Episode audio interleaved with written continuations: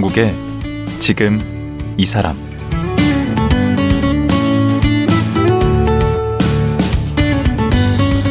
안녕하세요. 강원국입니다. 살다 보면 크고 작은 여러 사건 사고들을 겪게 되는데요. 그 경험들이 인생의 전환점이 되기도 합니다. 전환점은 반드시 변화를 동반하는데요. 살던 지역을 떠나게 되거나 새로운 것을 배우게 되거나 전에 해보지 않았던 일을 시도해 보거나 말이죠.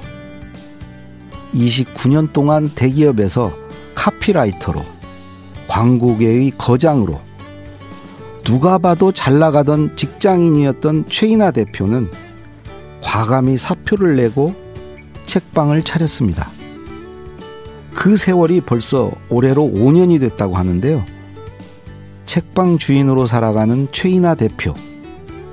오늘 강원국의 지금 이 사람에서 만나봅니다.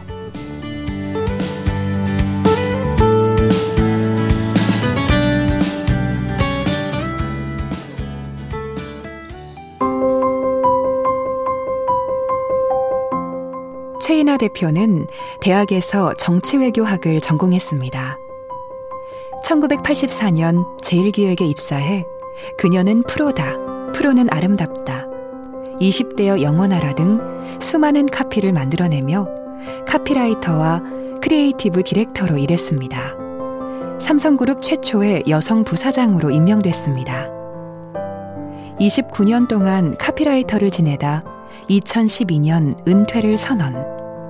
3년간 자유인으로 살다 2016년 최인아 책방을 열었습니다. 현재 북클럽, 책, 강연, 콘서트를 통해 독자들과 생각이 충만해지는 시간을 나누고 있습니다. 예, 안녕하세요, 대표님. 안녕하세요. 예. 네. 예전에 대표님 그 책방에 가서 제가 인터뷰를 당했었죠. 그렇죠. 예. 오늘은 이제 예, 음. 공수가 바뀌었습니다. 네. 그 프로필 보면 제일 기획에 거의 30년 가까이 계셨죠? 만 29년. 아, 그러니까 네. 30년. 네. 부사장까지 하신 거죠. 그렇습니다. 또 최초의 부사장이라고 하던데. 그렇죠. 네. 어, 그 처음부터 이렇게 잘 나갔었나요? 때부터. 그럴 리가 있습니까? 80학번이거든요. 예. 그러니까 이제 대학을 졸업을 하고 사회생활 시작한 게 84년이었어요. 지금도 뭐 우리 사회에서 뭐 여성과 남성의 처우가 같지 않다, 인식이 어쩌다 이런 얘기들이 여자들한테서는 나오잖아요. 예. 남자들 입장은 또 조금 다르지만 30 몇 년 전에는 뭐 지금하고는 굉장히 달랐죠. 그래서 이 대졸 여성을 뽑지 않는 데가 대다수였고 제 아내가 파리 학번인데 네. 거의 안 뽑았다 그러던데. 그렇습니다. 네. 저희도 어쩌다가 뽑은데 이제 됐고 심지어는 어느 대기업은 이제 신문에 입사 공고를 냈어요. 그래서 4학년 졸업반이니까 이제 마음이 급해서 음. 아, 여기 지원해야지. 이렇게 하고 이제 원서를 가지러 갔더니, 아 가세요. 여자는 안 뽑아. 음. 아니, 여기 신문에 났는데요. 여자도 뽑는데, 아 그건 그냥 그렇게 하는 거죠. 음. 가요. 뭐 그러시던 시절이니까요. 들어가기도 어려웠고. 그게 뭐 유리천장 음. 정도가 아니고, 아니고. 아주 그냥 그, 그 철벽 같은 거네요. 네. 근데 그걸 뚫고 네. 부사장까지 올라가실 수 있던 무슨 비장의 어떤 카드 같은 게 있었습니까? 그런 게 어디 있겠어요. 그게 이제 뭐 저도 놀지 않고 열심히 했고 제 몫을 이제 하려 애썼고 또 제법 했고 그런데 제가 열심히 잘한 거가 전부는 아닌 것 같아요. 이거는 제가 예전부터도 쭉 했던 생각인데 예. 저도 물론 열심히 이제 했지만 또 그러는 사이에 사회 인식도 조금씩 달라져서 음. 어 여성 임원도 좀 있어야 되겠어. 음. 라는 게 이제 생긴 거죠. 그때가 거의 초창기죠. 그렇죠. 네. 네. 그게 이제 저한테서 맞아 떨어진 거라고 생각해요. 음. 그럼 그렇게 부사장까지 되셨으면 네. 거기서 이제 하나만 더 넘으면 이제 사장을 목전에 두고 있는 건데 네. 왜 그만두신 거예요? 그게 제 거 같지가 않았어요. 그러니까 저는 음, 원래 회사는 자기 건 아니죠. 음. 그러니까 저는 비교적 그 제가 애써서 얻은 것, 제가 노력하지 않은 거에 대해서 욕심내는 건 좀 덜한 편인 것 같아요. 비교적 그런 양심은 있는 것 같은데 음. 그 사장이라는 직책 지위가 과연 내가 감당할 만한 일이냐 그건 저 자신이 없었고 음. 그리고 지금도 뭐 많은 기업들이 이 디지털 transformation 때문에 굉장히 그 고민들이 많잖아요. 예. 그러면 기업이 음, 먹고 사는 뭐 시스템 이런 거가 거기에 맞춰서 다 달라져야 되는데 그리고 그때 제가 이제 사장님 바로 아래 넘버 투였으니까 음. 그게 이제 저의 그 굉장히 중요한 책임이었는데 제가 저한테 물어보고 또 물어보고 물어봐도 그걸 감당할 깜냥이 제가 안 된다고 생각을 했어요. 음. 그리고 이제 그 훨씬 전에 선생님도 기억하시지 싶은데 그 영국의 토니 블레어 총리 시절인데 음. 그 어느 여성 교육부 장관이 있었어요. 근데 그분이 임기 중에 자발적으로 사직을 했어요. 음. 그 사직의 변이 참 음. 저는 감동적이었는데 나는 이 막중한 교육부 장관의 일을 수행하기에 내가 무능하다고 생각한다. 능력이 미치지 못한다고 음. 생각하기 때문에 내려오는 것이 맞다고 결론을 내렸다. 이렇게 그만뒀어요. 근데 그걸 제가 이제 본 게 마흔 하나 둘 이랬던 것 같아요. 그래 맞아. 이게 사람이 일을 오래 하다가 그만둘 때 이거보다 더 정확한 변이 있을까? 그래서 여기 신문 기사를 오려서 제 책상에 한창 가지고 다니면서 붙여놓고 이 다음에 내가 그만둘 때는 이것이야말로 나의 사직의 변이 될 거야.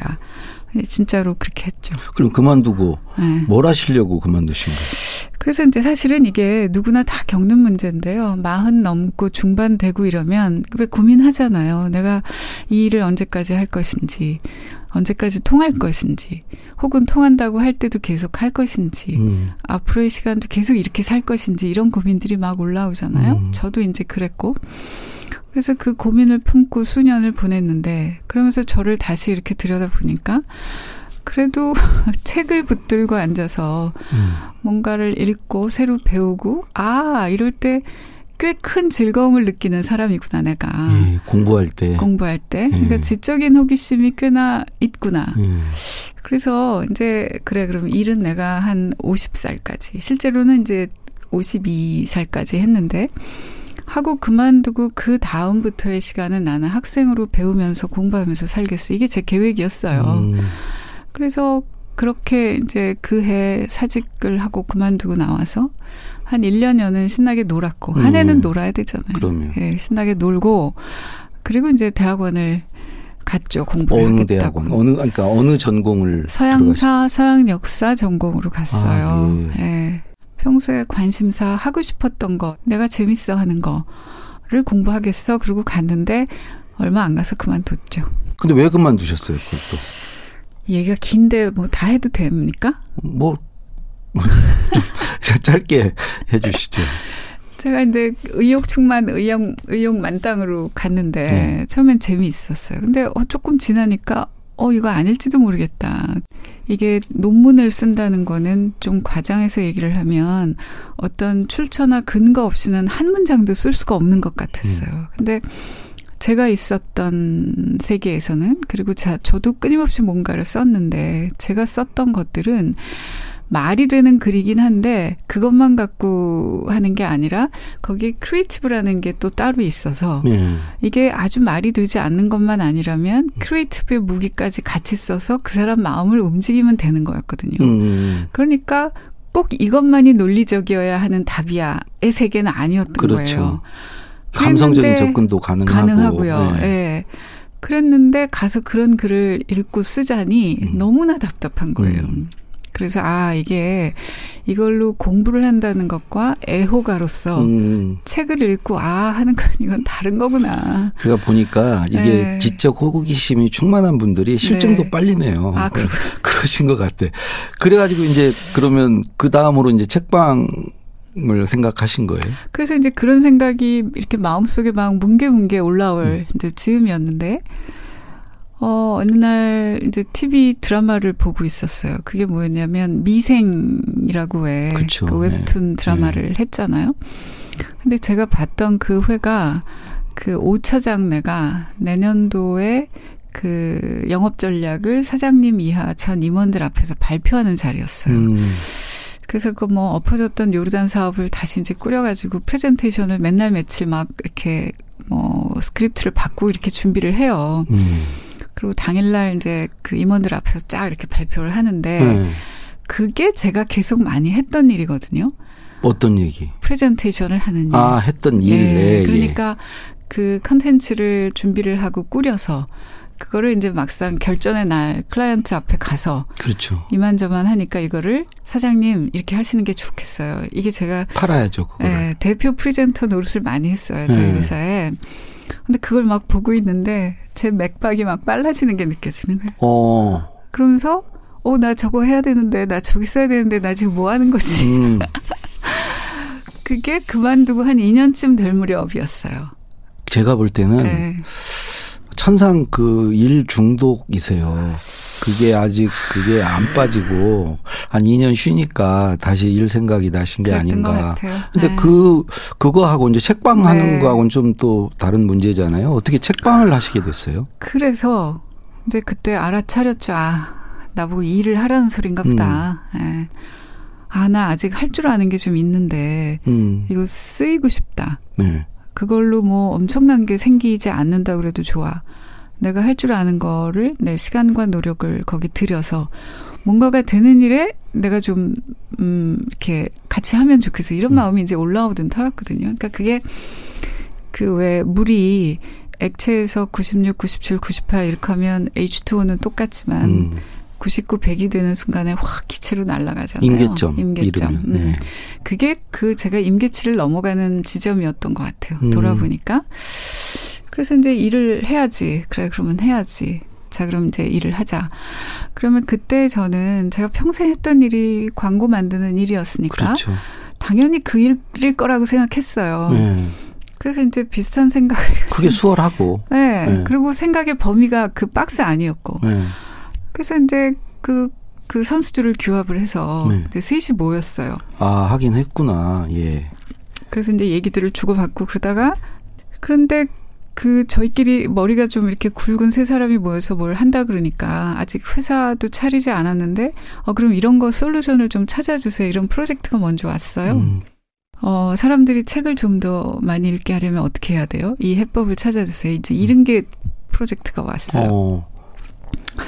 그래서 그 얘기를 듣자마자 아마 저로 기억을 하는데 이거 우리가 직접 하면 어때요? 음. 이 얘기인 즉은 그 세 사람 다 광고회사에서 일을 했던 사람이기 때문에 저희는 평생 이제 을로 살았어요. 네. 그러니까 네.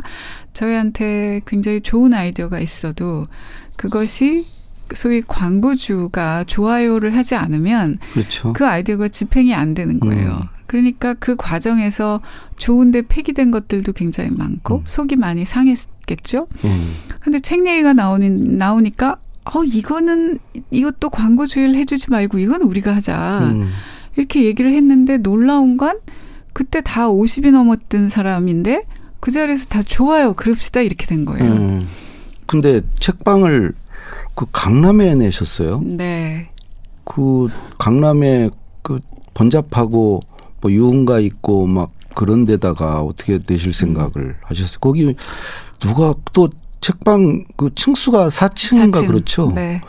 그걸 누가 올까 싶은데 어떻게 거기에 내실 생각을 하셨어요? 방금 선생님은 강남에서 이제 번잡함 유흥가를 먼저 음. 떠올리셨잖아요. 그렇죠. 근데 저희는 일하는 사람들이 많이 모여 있는 곳이라고 강남을 봤어요. 음. 그래서 저희는 이제 애초에 그 저희 책방을 찾아주실 주 고객을 일하는 사람들이라고 이제 생각을 했는데 왜냐 저희가 제일 잘 아는 제 고객군이라고 음. 생각을 했고요. 근데 그러면 그런 사람들이 어디에 많이 있어? 그래 강남 테란노에 많이들 모여 있지 이제 음. 이렇게 했고요. 또 하나는 저희가 이런 동네 책방에 이제 뭐 최초는 아닌데 거의 1세대인 것 같아요. 저희보다 앞서 어 문을 연 데가 이제 한 서너 군데 있었고 그래서 책방을 준비를 하면서 이제 몇 군데를 다녔는데 주로 뭐 홍대, 마포 이런 쪽에 많이 있었어요. 젊은 친구들이 그렇죠. 많으니까. 네. 그래서 이제 쭉 돌아보는데 어 뜻밖의 책이 그렇게 많지 않네. 1번. 음. 두 번째 어 여기서 주로 갖다 놓은 책들이 내가 팔고 싶 고 내가 추천하고 싶어하는 성격의 책하고는 조금 다르네. 보통 뭐 베스트셀러, 스테디셀러 중심으로 조금 가벼운 에세이 같은 것들이 많았어요. 음. 근데 그게 이해가 가는 것이 예를 들면 직장인이 홍대 앞에 간다고 하더라도 음, 홍대 앞에 간 직장인의 영혼은 일하는 자의 영혼이 아니고 음. 놀러 간 사람의 영혼이에요. 근데 음. 거기서 뭐 그렇게 진지하고 심각한 책을 짚고 싶겠어요. 음. 그러니까 거기는 거기에 입지에 맞는 어, 책들을 이제 구비를 한 거죠. 그러네. 예. 근데 저는 그러고 싶지는 않았고 예. 일하는 사람들이 일하는 자의 영혼으로 있는 곳에서 음. 어, 그 사람들의 때로는 머리에 음. 또 때로는 가슴에 도움이 되는 것들을 음. 하고 싶다. 음. 그렇다 그러면 임대료는 훨씬 비싼데 예. 그건 우리가 감당하기로 하고 우리가 최적이라고 생각하는 곳으로 가자. 그렇게 예. 해서 이제 강남 테헤란로로 갔고 예. 그러면 이제 공간이 어때야 될까를 생각을 하는데 애초부터 책만 팔겠다고 생각하진 않았어요. 그래서 선생님 아시다시피 저희 책방의 이름이 이제 제 이름을 따서 최이나 책방이잖아요. 그렇죠. 젊은 사람 표현으로 음. 되게 쩐다고 그러는데 자부심이 쩐다고. 그런데 사람들은 그 저 앞에 붙은 제 이름을 왜 거기다 붙였어요에 주로 네. 주목을 하는데 네. 실은 그거보다 큰 의미는 서점이 아니라 책방이라고 한 거였어요. 음. 근데 왜 그러면 책방이냐? 제 생각에 서점은 그냥 책을 파는 가게로 끝나는 것 같았고, 음, 그러네. 방자가 붙은 거는 뭐 노래방, 찜질방 이런 거는 물론 우리가 노래를 하러 가고 찜질을 하러 가지만 음. 그것만 하진 않잖아요. 그렇죠. 사람들하고 좀 더 같이 있고 헤어지기 싫을 때 음. 사람들이 모이고 싶을 때 방을 가요. 음. 그래서 우리는 책 팔고 사는 걸로 끝이 아니야. 책을 중심으로 사람들이 좀 모이면 좋겠어. 예. 라고 이제 생각을 해서 어, 책방이라고 지었고 그러다 보니까 하고 싶은 게 뭐가 되게 많았어요. 예. 책을 중심으로 해서 선생님 같은 분들을 모시는 뭐 북토크는 말할 것도 없고 뭐 이런 저런 제 컨셉의 뭐 저 강연이나 세미나 같은 거 음. 그리고 저희는 클래식 콘서트도 지금 하고 있거든요. 예. 그러려 그러면 이게 공간이 되게 좀 예뻐야 되겠다. 예. 그냥 콘크리트 네모 반듯한 이런 건물은 좀 아니어야 될 것 같아. 음. 그래서 이제 그런 데를 발품을 팔았는데 지금 같은 데가 찾아졌죠. 어, 예. 제도 가봤지만 네. 천정도 엄청 높고, 높고 예. 어, 예쁘죠. 예, 예. 그좀 특이하게 본 게 그 책을 이렇게 보통 서점에 가면은 뭐 경제 경영, 에세이, 뭐 자기 개발 이런 식으로 분류가 되어 네, 있잖아요. 네, 네. 근데 거기는 그렇게 되어 있지 않더라고요. 네. 그 이유가 있습니다. 어떻게 해서 그렇게 진열을 해 놓으신 거죠? 애초에 왜 그렇게 했냐 하면 이제 그 전에 질문이 먼저 있었던 거죠. 자, 저는 책방에 하고 싶어서 이제 하기로 했는데 그리고 정신 차려 보니까 근데 과연 사람들이 올까? 와서 책을 살까? 하루에 열 권이라도 살까? 이제 이런 질문. 그러면 어떻게 해야 사람들이 좀 더 관심을 갖고 책을 사지? 이제 예. 이 질문에 대한 해법을 찾은 건데 그 전에 제가 본 이제 저의 진단은 아 사람들이 점점 책을 안 읽어. 네. 안 읽으니까 무관심해. 음. 무관심하니까 몰라. 네. 모르니까 책을 안 빼봐. 음. 어 그러면 이 고리를 어디선가를 끊어줘야 네. 책을 펴보겠고 그리고 관심을 갖고 사겠다 이제 이렇게 생각을 한 거예요. 네.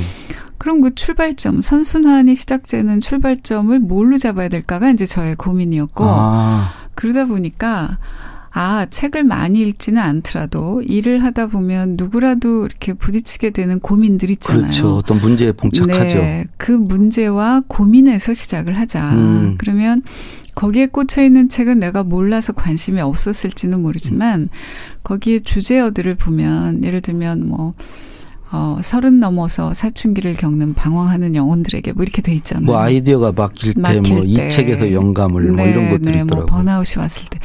어 이거 내 문제인데 그럼 관심이 생기지 않겠어요?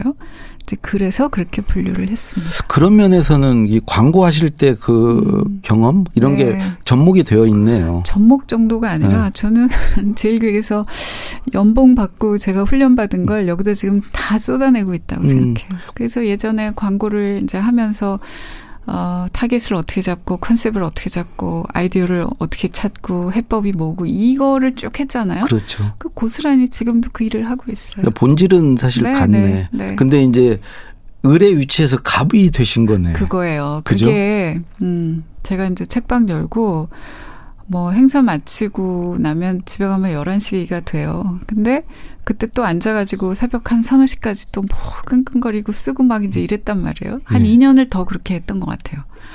아, 그때는 막 에너지 뿜뿜. 음. 그래서 야, 이거 힘들어야 되는데 내가 왜 이러지? 보니까 바로 그 점이었어요. 옛날에는 내 아이디어를 클라이언트에게 승인을 받아야 다음 그렇죠. 단계에 갔는데 네. 이건 뭐 운전을 하다가 설거지를 하다가 아, 그럼 그냥 하면 되는 거니까. 음.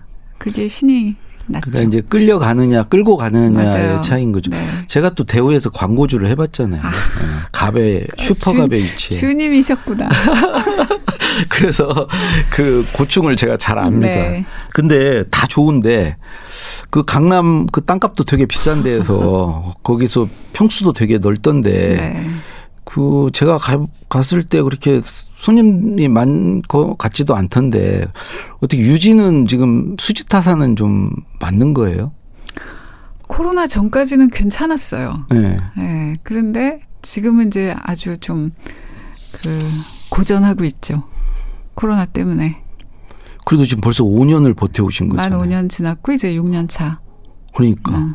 나는 그 5년 버틴 게 나는 참 대단하다는 생각이 드는데. 그래서 왜 저희 책방에 오셨을 때 그 그렇게 큰 액자에 뭐라고 뭐라고 써 있는 거 보셨잖아요. 봤어요. 네. 네. 엄청 큰 건데. 네. 네. 그게 이제 그 내용을 좀 소개해 주시죠. 그게 이제 모르자 말하자면 저는 저희들은 좋아서 책방을 하는데 그러면 고객은 독자는 왜 꼭 우리 책방을 찾으셔야 하는지 음. 이미 뭐 굉장히 세상엔 책방이 많은데 그리고 우리 책방에 오시면 뭐가 더 좋은지 또 우리 책방이 꼭 세상에 있어야 되는지 이제 이런 고민 끝에 제가 답을 찾은 걸 적어 놓은 건데요. 제가 어. 제가 그게 이제 말하자면 기업으로 치면 미션 스테이트먼트예요. 어, 네. 그런 거 하죠. 네. 기업마다 네. 하죠. 네. 그래서 제가 주목한 것은 그 생각의 힘인데 네. 어, 오래도록 아는 게 힘이던 시대가 있었는데 그렇죠. 이제 생각이 힘인 시대로 접어들었다. 네. 그래서 이게 컴퓨터를 치면 새로운 OS가 필요해진 것 같다. 음. 어, 그래서 그 생각의 힘을 혹자는 창의력이라고도 하고, 뭐 상상력, 뭐 문제 해결력, 하여튼 음. 여러 가지 이름으로 불리우지만, 이 새로운 가치들은 다 이 힘으로 만들어내는 것 같은데, 네. 요는 우리가 그런 교육을 받지 않았다는 거죠. 우리는 이제 기억력이면 됐어요. 네, 우리 세대는. 네. 그리고 하나가 정답이고 나머지는 다 틀렸어. 그렇죠. 어. 그런데 어떻게 창의성이 거기서 나오고 생각하는 힘이 나오겠냐. 그런데 내가 가만히 보니까 우리는 책이야말로 굉장히 그 생각하는 힘을 기르는데 좋은 근본적인 컨텐츠라고 봤다. 음. 그래서 우리 책방은 책을 통해서 그리고 책하고 연결된 어, 이런저런 컨텐츠 기획을 통해서 생각하는 힘을 북돋우고 널리 퍼뜨리고 싶다.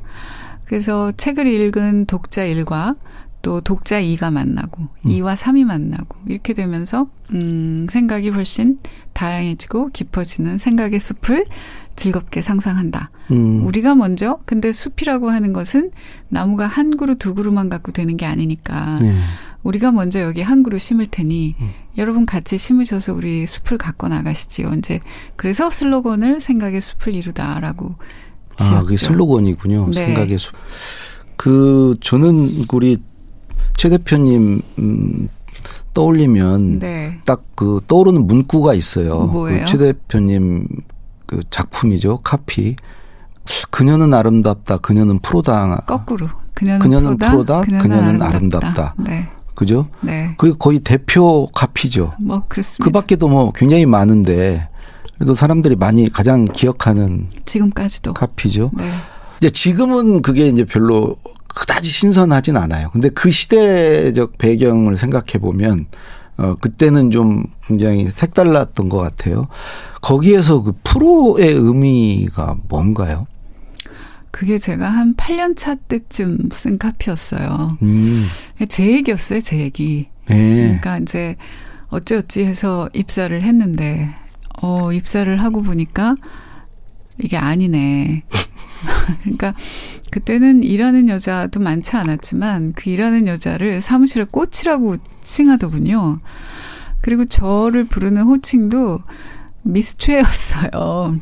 음, 그리고 그때 당시 한창 회자되던 광고들이 여자들을 묘사하던 거는 사랑받겠어요. 뭐 이런 류였거든요. 자, 그러면 나가 잡이 필요해서 뭐 때려치지 못하고 계속 일은 하는데 과연 이런 거에 내가 네, 알겠습니다. 이렇게 할 거냐. 아니면 뭐 어떻게 할 거냐. 이제 이런 고민이 또 한참 있었던 거죠. 그러다가 이제 제가 찾은 답이 그래, 일을 잘하자. 프로가 되자였는데 제가 생각했던 프로라는 개념은 뭐 돈을 많이 받는 사람이 아니고 예. 아, 뭐 내가 백인이든 흑인이든 그러니까 마치 그때 당시 이 조직에서 여자들을 대하는 거는 마치 미국의 그 히스패닉이나 흑인 같은 소수민족 같다고 느낀 거죠. 음. 그래서 이 소수민족이 이거를 돌파하는 방법은 내가 일을 잘하는 수밖에 없어. 그게 네. 프로인데 그게 마치 내가 흑인이든 백인이든 뭐 나이가 많든 적든 뭐 얼굴이 이쁘든 아니든 여자든 남자든 어떤 일을 위해서는 나를 쓸 수밖에 없는 역량을 가진 사람. 그게 프로페셔널이야. 나는 음. 그게 돼야 되겠어. 그래서 음. 이제 거기에 의지해서 버틴 거죠. 대체제가 없는 사람. 없는 사람. 네. 음. 그런데 딱 그 프로젝트가 저희 팀으로 떨어진 거예요. 음. 그래서 이제 뭐 열심히 팀장님이랑 아이디션을 이제 했는데 제 거는 우리 팀장님이 처음에는 이렇게 아야 이렇게 하고 치워놨어요. 그래서 A안 B안을 골라서 PT를 간다는 거죠. 음. 프레젠테이션을. 그래서 제가 팀장님 그 A안 B안이 있으니까 이거 C안으로 좀 붙여주세요. 그랬더니 처음에 야 여자가 무슨 프로냐. 아 알았어 이렇게 해갖고 이제 탐탁치 않게 C안으로 가져갔는데 그게 채택이 됐고 그리고 말씀하신 것처럼 그때 이제 그 캠페인이 나간 다음에 대박이 났어요. 예. 음. 그러니까 저같이 이 울분에 찼던 음. 여자들의 마음을 건드리니까. 그, 예. 아, 근데 얘기 듣다 보니까 벌써 시간이 아. 정말 다 돼 버렸어요. 그런가요? 예. 네. 와, 정말 시간 빨리 간 거. 내일 한 번 더 아. 만나서 얘기 좀 더 들어봐야 될 것 같아요. 지금 네. 제 준비한 질문이 더 네. 많이 있는데, 네. 예, 내일 또 이어서 예, 여쭤보도록 하겠습니다. 예. 책방을 운영하는 최인아 대표와 말씀 나눴습니다.